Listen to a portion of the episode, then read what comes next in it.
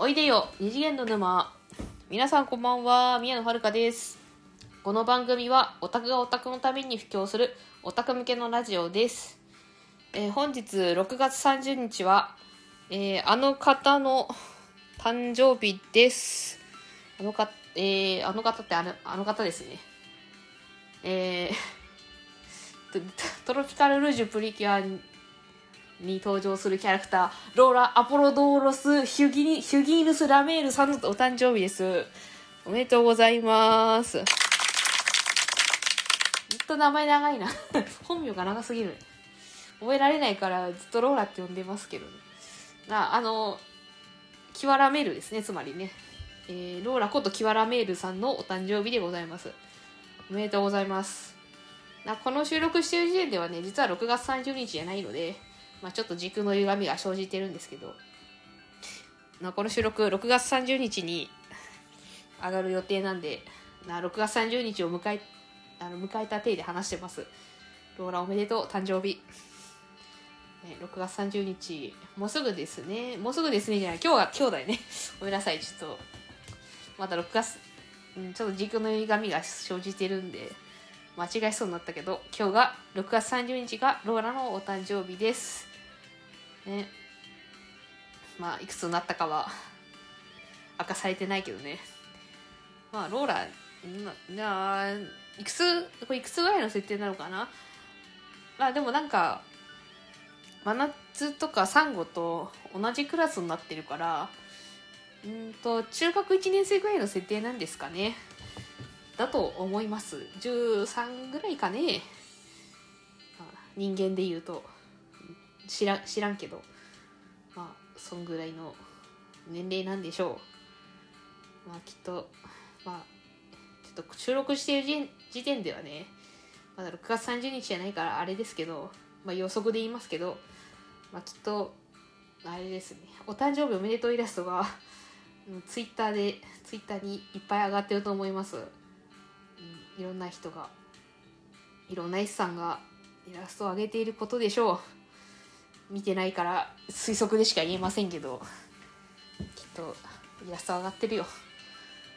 ねそんなローラちゃんローラちゃんなんですけどねあのー18話見たんですけどねあれだねあのローラは足が生えても性格が変わってなかったですね。すごく安心してましたけどね。あの足が生えてもねわがまま人形のままでしたね。ですぐ調子乗るし。ね そこは変わんなくて安心したよね。なんか17話の時はさちょっとなんかちょっと大人っぽかったからさあ足が生えたから大人になったのかなとか 思ったんですけどあそんなことは全然なかったですね。やっぱローラはローラでしたね。変わらなかったね。うん。すごかったね18はね。やりたい放題だね。うん、うん、ねグランオーシャのことをすぐバラしちゃうしね。女王になるのはね、全校生徒の前で言っちゃってるしね。大丈夫なのかね、うん、大丈夫じゃないだろうね、めっちゃウケるけど。なんかでもやっぱさすがですね。やっぱまだそのまだみんなローラの性格を知らないからやっぱあの見た目にすごいキュンとなってる方が多かったね。男子も女子もね。まあでも確かにあのローランのねあのカチューシャの髪型とても可愛いよね。なんか美少女感があって素敵ですよね。なんかその人魚人魚の姿よりもちょっと可愛いなって思います。別に人魚が可愛くないと言っているわけじゃないですけどなんかあれちょっといいよね。可愛いよねあのカチューシャね家の時のね。であれですよね。びっくりしたのがあれあずっと人間のままなのかなと思って18話見たら冒頭でなんか人間戻ってるんですよね。おふあのお風呂の中でチャプチャプしてるからあれ？みたいなででね浴槽から出たら足生えてましたからね。何あれは自分でコントロールできるんですか？自由自在に足が生やせるってことですか？つまり。あれなんだねあの17ではあで17話では人間になったって言ってたけどあれ人間になったんじゃなくて人間になれる能力を得たってことです。変身能力を得たってことですねつまりね。だから正確には人間にはなってないです。よ まあまあいいんだけどさ。まさかね。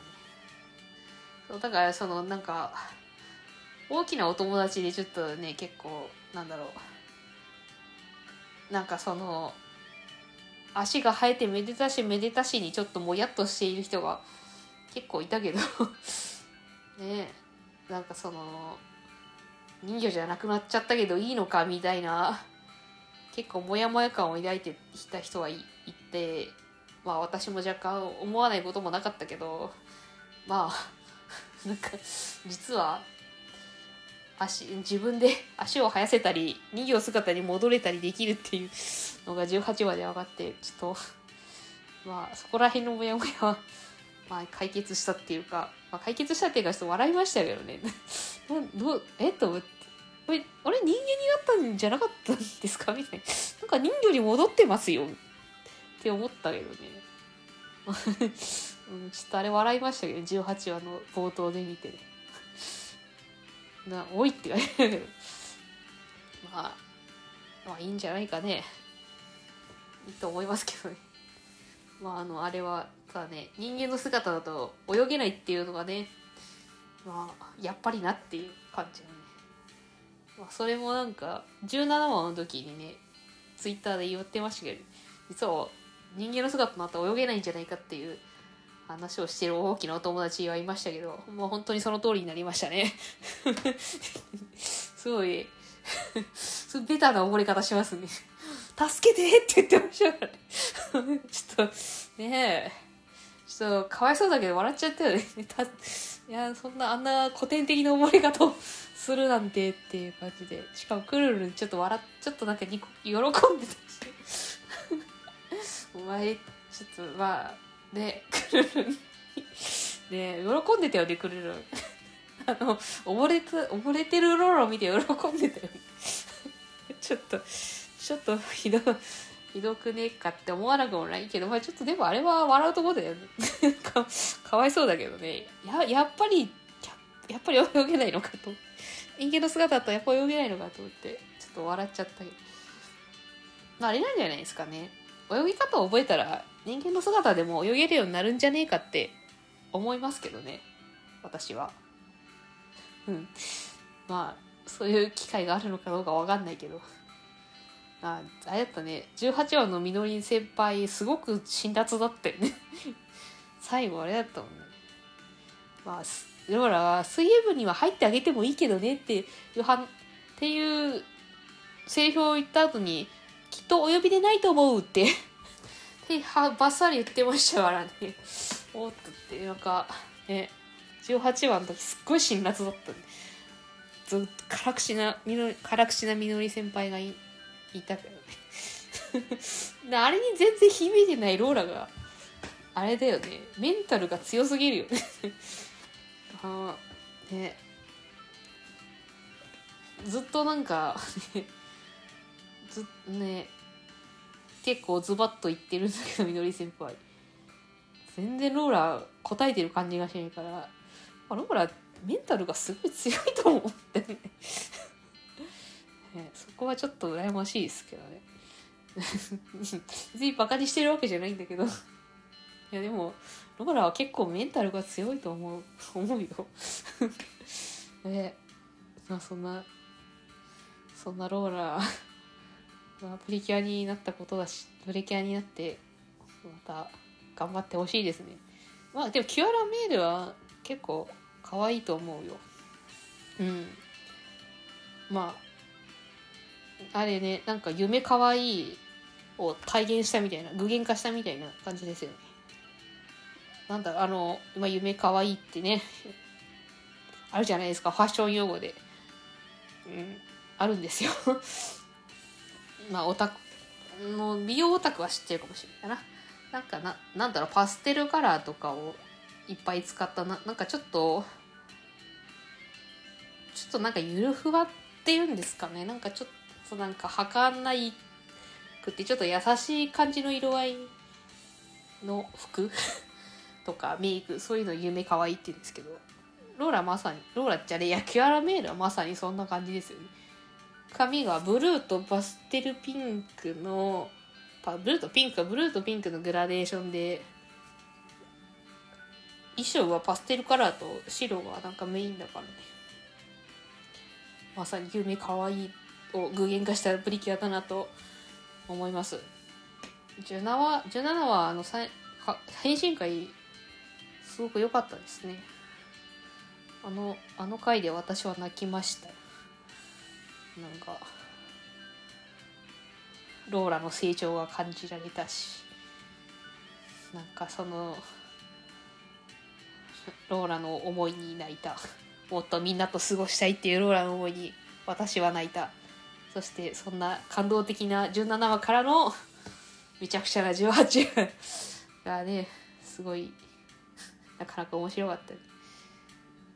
なんかオープニングあれみたいなんかオープニング18話のオープニングでは全然キュアラメール出てこなかったけどなんかなんかどうも来週から19話からちょっと変わるみたいですね。あのあの5人あの真夏たち5人のコーラスが加わったバージョンが19話から放送されるらしいんで楽しみですね。というわけでちょっと お時間差し迫ってるんで終わります。最後までご視聴いただきましてありがとうございました。この番組へのお便りはラジオトークアプリマシュマロ Google フォームで受け付けております。番組概要欄に宛先を載せていますので質問や感想など送ってくださると嬉しいです。ここまでのお相手は宮野遥でした。それではまた次回お会いいたしましょう。またね